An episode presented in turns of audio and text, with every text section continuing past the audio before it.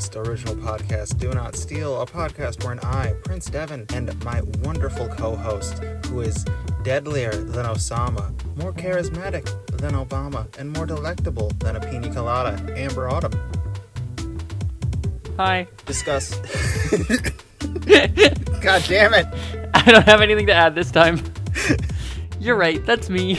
Uh, I hit all the things. Uh, a podcast wherein every week we discuss ad nauseum, an intellectual property, an idea, a notion, a philosophical discussion for uh, about an hour, and then at the end Or end, probably just like a TV show. and then at the end we maybe sort of halfway make up a character who gives a shit. But today is a special episode because today Mhm, mhm, mhm. is a retro episode wherein we're doing the format of our old show that Amber didn't do two episodes with me and then abandoned me naked and shivering in the woods. That's not a thing. That's right, that I didn't do that. You're right. So today it is about pitching things and how we would do an intellectual property, and we're going to be doing Greek myths. So I'm gonna pitch, Amber's gonna pitch, I'm gonna pitch, Amber's gonna pitch, and then we're gonna talk about it at the end. Usually in that format, we'd spend the opening explaining the thing and how it works thematically, but I don't feel a great need to tell you, dear listener, what a Greek myth is. I really it's like yeah, most of these like even the even the popular ones I'm like, well, not everyone has seen every Marvel movie. We got to go through it. But everyone went through a Greek mythology phase in middle school. Yeah, it's like the one religious studies class that can get passed in America, right? Right, cuz it's non-threatening. yeah, we lo- Rome is where our democracy comes from, right? It's like letting your girlfriend fuck another woman cuz it like doesn't count, right? Like Right? Like Too much? Too too dumb? Too dumb of Oh. a joke? Oh, that was good. that, I was I was fucking stun locked. I'm so glad. My favorite thing to do in this podcast is to create an awkward silence by virtue of completely debilitating my co-host. It makes for the best podcasting when one of the co-hosts is just. Uh, uh, Anyways, Greek myths. Am I right, lads? Greek myth, you're right, lad. So do you just? They do- sure do exist. They sure do exist. Uh, do you just want to get into it? Yeah, so I I came up with mine full disclosure not a minute ago. I mean, I guess I guess about about 4 minutes ago cuz we've been recording for like 3 minutes now. But yeah, I I don't even know all the details. I'm sort of going to be making this up as I go and that's going to be half of the fun. You're going to hear me struggling for it. Um, but I think I basically have a concept. Um, do you want to go first? Do I go first? Who talks first? I talk first. You talk first. I can go first because I I have Star Wars reference. I have two because then it's like we're making our little uh, our little our little anthology of Greek myths, and I think that's cute and fun, right? Oh, that is cute and fun. You're right. Yeah, so I can go first if you'd like. Go for it, please. Okay, so Amber, a trick Mhm. to producing content is to start and establish credibility, and you don't even have to talk about the thing you're going to talk about. It's a trick I use in my Ice Climbers video, and it's a trick I use in my Lore Olympus video. That video you definitely saw. Mm-hmm. I did see the first part of it. So, to establish credibility, I will discuss the three ways the ancient Greeks looked at love, because both of mine are sort of kind of love stories, but using historical context, I don't think they'd work super well because our Western sensibilities of love are not the same as ancient Greeks. Culture changes, that's neat, isn't it? Sometimes. and sometimes it stays exactly the same. No, I mean sometimes it changes and it's not neat. Sometimes it changes and it sucks. Are you telling me the Weimar Republic wasn't as good as Nazi Germany? I mean, I, I'm hesitant to make like really strong political statements like that on this podcast.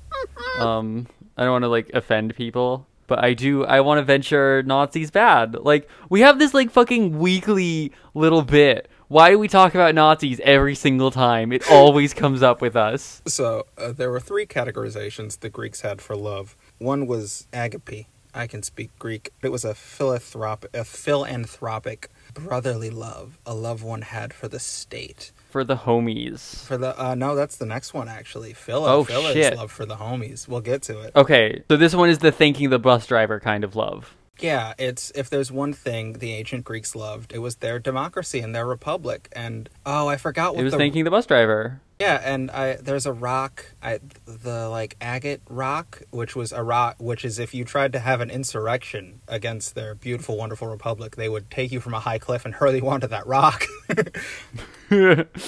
And then there is Phila, which is a which is a brotherly love, a love between equals. And so much of this is just Guts and Griffith from Berserk. The love between equals is what really like, oh. We'll do the Berserk episode, but spoilers, that's you can there's a moment in every story where everything goes to shit, and that's the moment. We'll get to it when we do the Berserk This one is the love of the homies. This is the love for the homies. And then there is Eros, which is love of an object. And that all leads into the way Greeks tend to look at our more romantic, idealized infatuation love. They looked at it as a hex. You are stricken with Cupid's arrow. It is an affliction, something that drives you mad. Because, you know, love is the most beautiful thing in the world, and it can strive you to do things that would hurt yourself. And because we're inherently selfish, that's insane.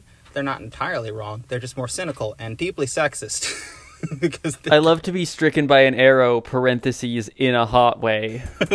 parentheses, when it's my girlfriend's penis. That's right.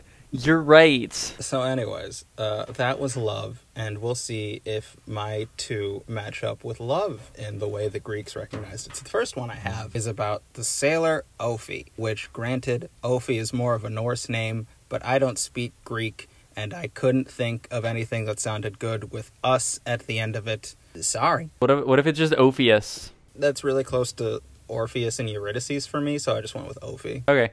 Ophi, the great sailor, who was so good at sailing he could man an entire vessel by himself. He was his own crew.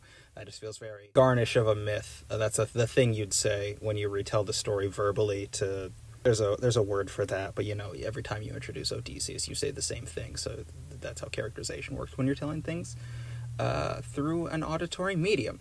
So that would be his thing. It's like Ophi, the great sailor. One day is sailing, and he's looking for something to prove how good of a sailor he is, because, you know, one track mind boy. And he goes across Scylla, because essentially my idea was like, man, it sure does, no, Charybdis. It sure does suck to be Charybdis, a sentient whirlpool. What if there was a story about someone falling in love with Scylla, and it's all a metaphor for loving someone who doesn't think they deserve love? I could make that! And then I did. You can make that for this very episode. I could. Wouldn't that be neat? So he sails past Scylla, and because he's such a good sailor, he can do it and survive.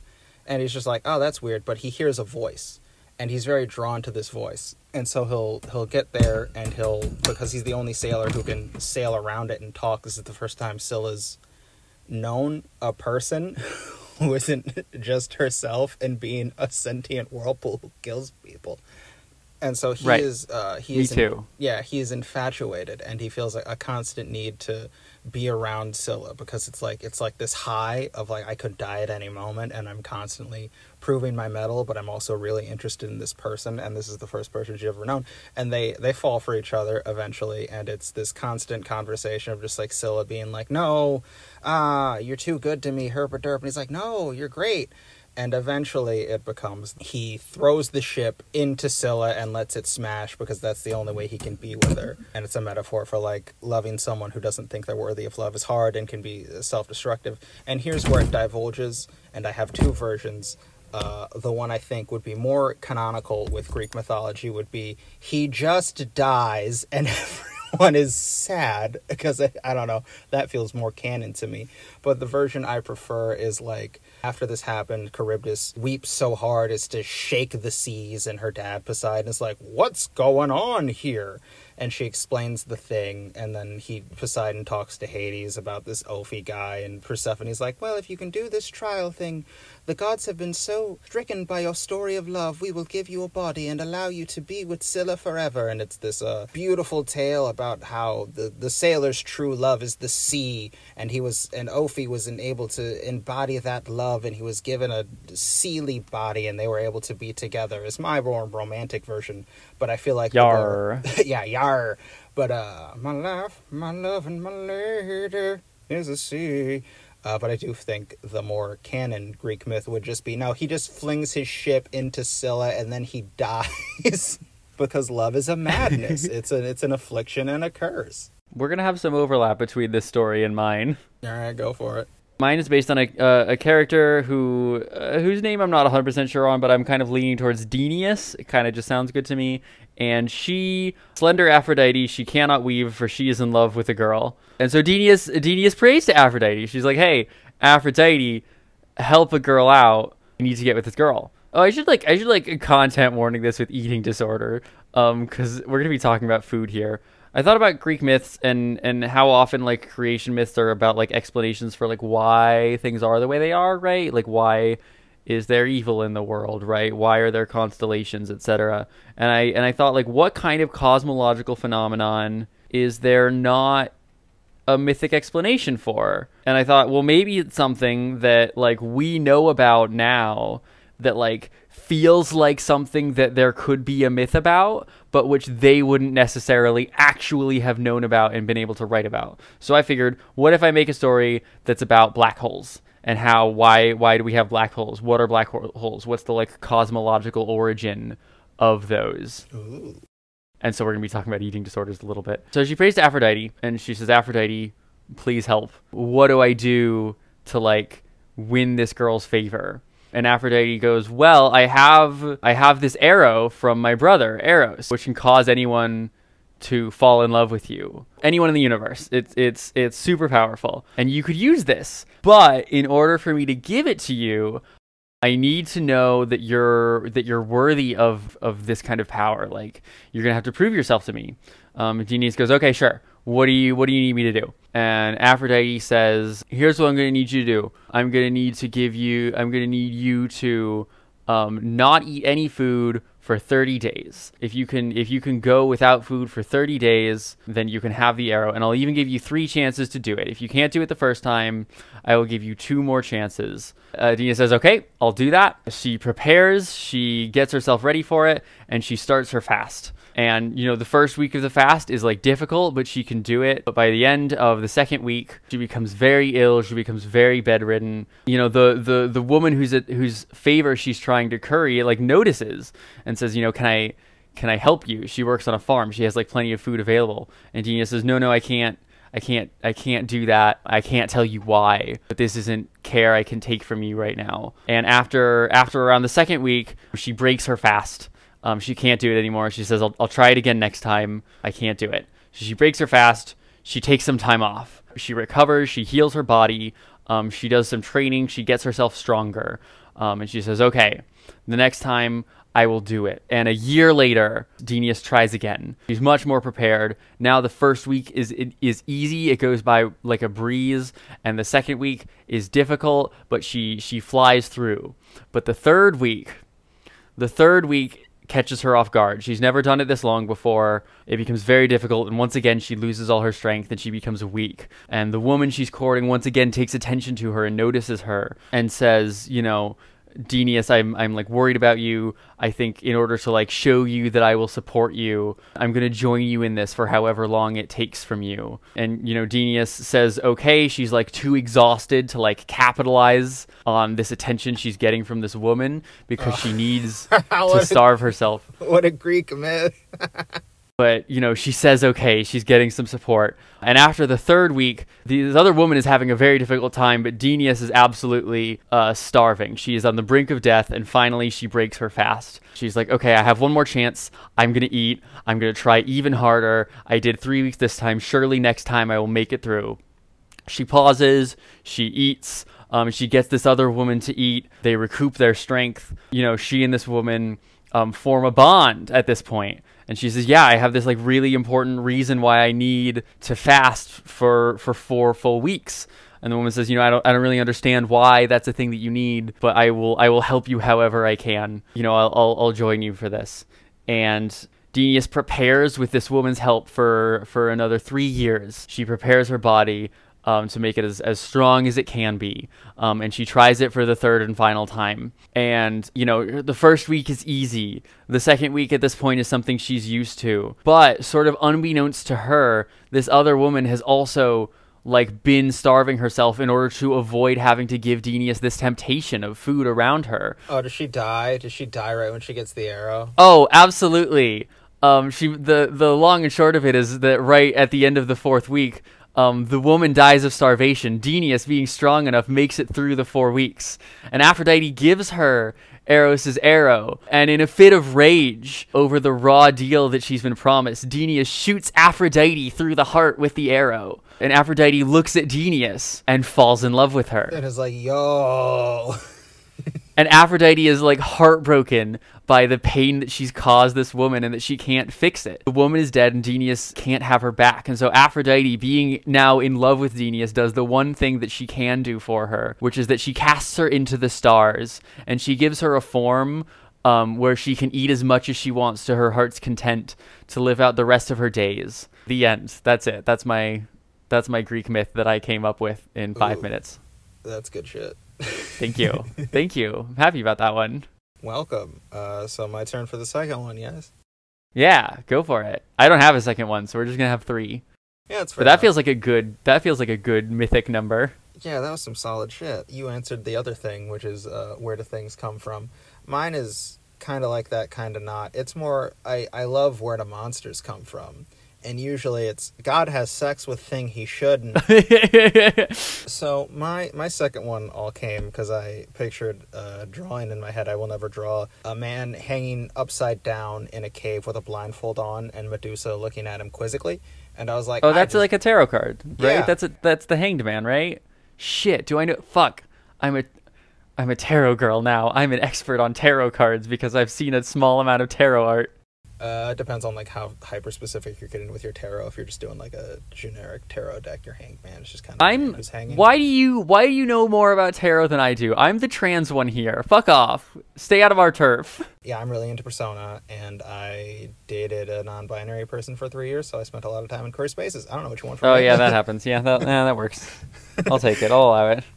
My story is kind of based around that, and I didn't come up with any names for this one, so get ready for me to say like Lover Boy. So cool, lover boy. Yeah, so Loverboy uh, falls in the Medusa pit, and she's like, "Oh, uh, fuck, another one." Uh, but this one is blindfolded, and she's like, "Huh, maybe I can not uh, kill this person." And their first interaction is very. She gets him out, and he falls, and he wakes up, and it's when Finn grabs Rey's hand. He's like, "Are you okay?" that's oh, my favorite thing ever. I love you, Finn. But that's how he is, and she's very uh, taken with this person who's not trying to kill her for once, and she just enjoys having someone to talk to. And it, he's a he's a very lover boy, sick fool uh, very Jamie from Steven Universe throwback to that episode. And yeah, the relationship was just you know I could I could kill you, and he's like, well, you haven't yet, so I can, I can keep coming, right? And they kind of do that for however long it takes for people to fall in love, and then one day they have the sex. but then the next day, because I feel a strange need to be canon. Uh, but then They're the- punished for their sins. Oh no no no! It's not their punishment for the sins. They have the sex, and then he comes back, and then who showed up? Fucking Odi- not Odysseus. Fucking Perseus. His wife's dead, and he is he's filled with rage, and he all, almost dedicates his life to revenge. But then he hears crying in the distance. He has babies, and his one baby, the son, who's the one I've thought more about. I think I just need to check some personal biases. Is like a centaur, but his lower half is a lion because I just think that aesthetic's cool. Sure, that is cool. You're right. That's where they came from. His name is like Le- Leothis, something of that nature, and his daughter kind of has oh, what's that word where if the sun hits you right, your skin turns into a rainbow. I don't know what is. I've never heard of that before. and not like your skin, but like a, like lizard, like lizard skin, like uh, Mexican king snakes. Her skin can kind of do that, and when the full moon hits, she becomes more of a more of a snake monster, Hell yeah. and that's where Hot. those come from. So when he sees his kids, he's like, I can't dedicate to my life to revenge, but I also can't have these monster kids in the human world because the human world will do what they just did to my wife. Thanks, Perseus. And they live out their life, and they both grow and then he's fine, but then he hears what Perseus did with his wife's head and how that turned him into a hero, and he is again consumed with the rage, but this time he has a son, and his son is more hateful, and the daughter is less so. And the son's like, well, killing. Some, sometimes shit happens. And the son is like, well, killing Perseus won't get us what we want because humans suck, but gods suck worse because they're the ones who played the games with us. It's Poseidon we should kill, right? Right, Dad? Let's kill Poseidon That's right. he really wants Leosis really wants to kill Poseidon. Spoilers: he's my Lore Olympus OC. Whenever we do that, so I think about Got him a lot more because he exists in the comic. Got it. And so they track down Hephaestus. Oh, can I real quick share a Hephaestus story? Sure. Okay, so Hephaestus is the blacksmith of the gods. We all know that, right? And my first, uh, uh, my first book of Greek myths it said Hephaestus was so lame, Zeus struck him from Mount Olympus, and I, being six, didn't know lame meant crippled. So I was like, oh, Zeus looked at this baby and went, damn, this is a fucking loser baby. And I, I ran up to my mom and I was like, look, Zeus had an unrad baby and he chucked him from Mount Olympus. And my mom was like, oh no, I think I've raised a monster. He had a baby who just like was totally uncool, a totally a totally beta beta cuck. He had a Um, simp beta cuck baby. Yeah. Anyways, so they go to Festus and they're like, I need a weapon that can kill the gods. This would, like, a fun bit would be this is where you explain why some things don't exist. So he's like, okay, but to need that, I'd need the voice of a fish, the footsteps of a cat, the color in a shadow. And then when you're telling the story, you'd be like, but those things don't exist. And you go, exactly, they went into the sword. Oh. You collected those things, put, put in the sword, but more than that, uh, it required something from from Loverboy. It required his his anguish and his pain, but his love and his sorrow, and he had to pour everything he was into this sword. And because he did that, he now has a weapon that can kill gods, but he's functionally dead. And at Right. that moment, Leosis was like, "Oh, I get it. I I need to hide this weapon." And he goes before the gods and he explains everything. It's like, "I really wanted to kill Poseidon, but now I won't." And Zeus is like, "Cool, I'm gonna put you on a rock and torture you forever." And the other god's like, "No." No. And Hades is like, "Hey, what if I give you a job?" And Leos is like, "Cool, but you have to promise that my sister's forever protected because humans suck." And he's like, "Yeah, is sick. I'll do it." And his job is um, what Leosis does is he keeps things from getting out of Tartarus because Tartarus is where particularly bad people go. I don't know. I just like the idea of it's someone's job to keep things in the dead space. Cerberus guards people from getting into the underworld. Leothis keeps things from getting out of Tartarus, and that's uh, that's my second myth. Yeah. Yeah. And now we've explained why some things are, why some things aren't, and why some things that aren't are. And also, I, a fucking guy got himself killed by driving into a whirlpool. Also, that also happened too. They don't all have to have a profound meaning behind them. Nah, man. Who's the fucker who fights who fights the Minotaur? Theseus, Theseus. right? Theseus, just Theseus, leaves a girl on an island. Why? Because fuck it. Maybe it's Perseus. I don't fucking remember. no, Perseus is the one who kills Medusa, and when you kill Medusa, uh, you, Shit, you you're right. congratulations, adventurer! You've killed Medusa. You have unlocked a Pegasus. Yeah, that's right. Yeah, and then you get to make jump attacks. then you get flying bonus. That's what Greek myth is all about. It's about getting flying bonus.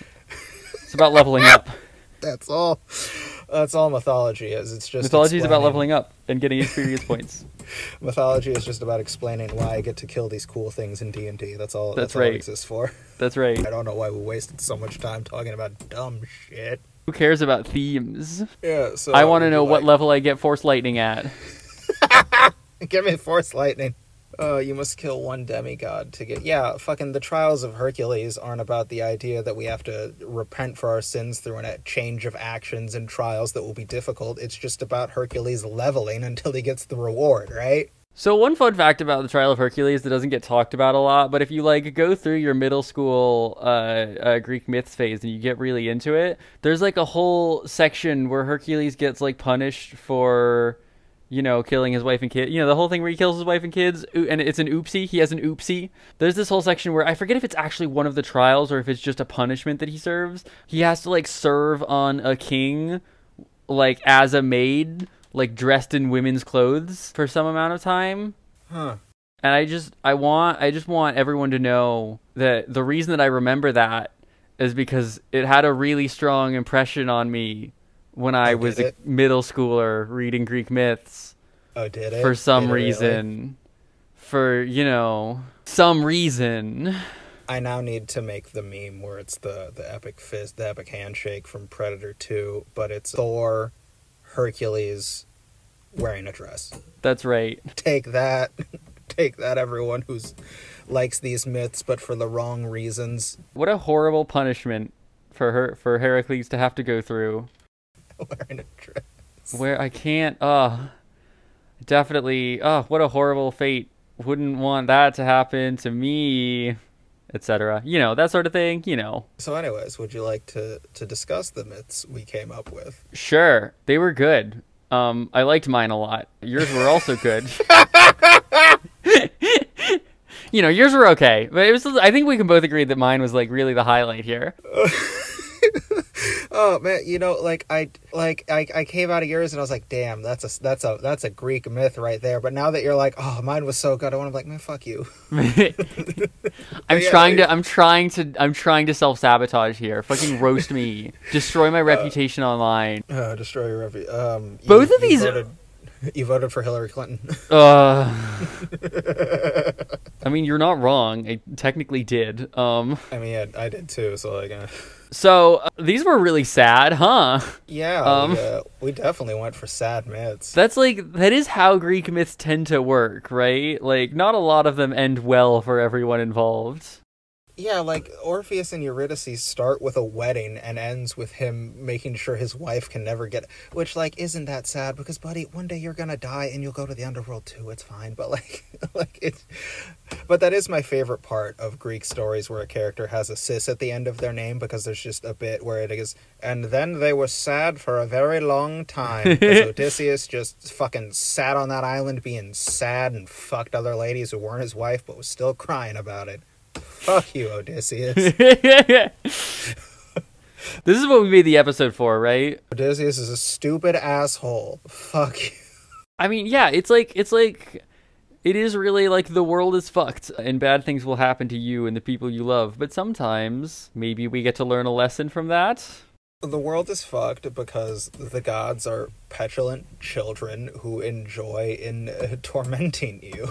and we need to find meaning in patterns in the world. I do like how we both did a love thing and then it ends bad, so there's some overlap and parallel there, just where our brains would go. I'm interested in like you had a lot in the first one about like what you consider to be the canon ending or like the true ending versus which one you like like best. Uh which is like like I had this like instinct to push back against that. Like you're telling the story, you know, you get to have you get to have a canon. You get to like make choices that like mean things.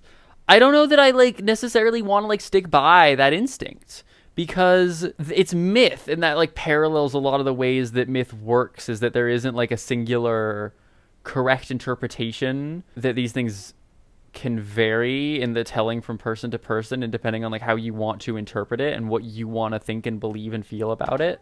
Yeah, fucking talk about this all the time because we can't go in up too many episodes that bring up Norse mythology. And Neil Gaiman's take is like the the reason these tales can endure and stand the test of time is because we're allowed to reinterpret them. Aphrodite doesn't have a lot of characterization, but because she is sexually liberated woman, uh, we get to see what society thinks that is in the new eras every time she shows up. Yeah, I don't know. I was just when I was when I was coming up with Ophi, my good sailor boy. I was like, yeah, it it it air quote feels right that there's the sad ending, but the ending that I would like is like he he gets a body and uh, him and Charybdis get to be happy. Yeah. Also, I I 100% came up with that story because I was sitting there, I was like, man, Scylla's fucking dope. You get to be like a fucking your lower half is screaming dogs and tentacles, and then your sister's a fucking sentient whirlpool. What a shitty life that is. Is she single? Is she single? Is she ready to mingle? Is she ma- is she ready to make I guess that's really the more important question. Is she ready to make Can I fuck her? Can I fuck her? Amber, can I kill and or fuck the Sarlacc pit? I hate that. Your your your dick is not big enough to fuck the Sarlacc pit. And also, if it were, you wouldn't want to. Lame. It would be it would not be good for you. What if I'm into it? Well, you're a grown adult. The Sarlacc pit isn't necessarily. Um, so I guess I guess my response would be, uh, yes, you can fuck the Sarlacc pit, but you definitely shouldn't.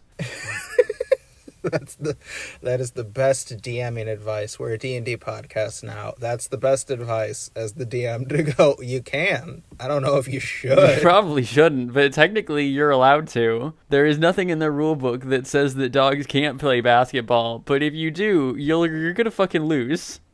How many nat 20s do I need to shoot to shoot out into the heavens and have the bullet hit Zeus? oh lord. Uh, but yeah, I, particularly like because whenever we do like let's update a Greek myth, we do what if it's a high school drama? And ooh, bitch, do I love that? But you were like, no, what if we update it with knowledge we have today that they couldn't have known back then? Yeah. Yeah, it's a really interesting idea. More people rip off my good friend Amber. It's, just like black hole origin just feels like a Greek myth that there would be, you know? It just seems like one that would exist. And it's because they're lesbians who fell in love with their friends and then fucking couldn't do shit about it. Couldn't just ask them on a fucking date. The moral of the story is to talk to her. That is my favorite part of they just spend all this time together and it's like you don't you don't need the arrow. Sweetie, you don't need the arrow is is right there. Right? Right? Uh, what a, that like that feeling was like oh it's such a classic like hey Icarus Icarus, you motherfucker. Icarus you come down here You- Icarus was failed by the people around him. Um, it wasn't Icarus's fault. yeah what he's fucking five Yeah. He got stuck in a fucking tower. That's not on him. was uh he was old enough for Socrates to be like hey Yeah. Okay, cool. This is a little this is a slightly shorter episode than usual just because it's a different format, but I feel good about that because we've gone slightly over in some other episodes before in past. why are you looking at me and holding up a neon sign this is Ducktales Why are you looking at me and holding up a neon sign? This is Arkham Horror the card game. oh no it's not a neon sign that's a fucking billboard homie Uh, well, uh, thank you all for joining us on origin. That's all we have, right? I don't think we have any more. I don't have any more. Yeah, that feels good. Yeah. Comment comment your Greek myths in in the web zone that we post this to. Let us know if this format was anything. It's a, it's a little bit of an experiment for us. Um, let us know how it was. If this was neat, if this was not as good, I don't know. Or if you are just here to listen to us and our and our dulcet voices, um, uh, uh, say the word um a lot while you vacuum your living room or, or whatever it is that you do. You crazy thing, you. Katie Johnson and Cody Stoll used to talk about Game of Thrones at the end of their podcasts, and I miss that format. And if you'd like us to keep this one, let us know. I'm more than willing to keep this. All right, everybody. This has been original podcast. Do not steal. I've been Amber Autumn. She, her. Uh, this has been Prince Devon. Prince Devon, catchphrase at the end, baby. Uh, join us next week when Devon will be attempting to get us to do an episode on professional wrestling, but instead we will be doing an episode about Kim Possible. Oh, you did have one. I didn't think you had one. I had one. I had one ready for you. It's gonna be Kim Possible. All right, nice. Yeah. Yeah. Bye. Bye.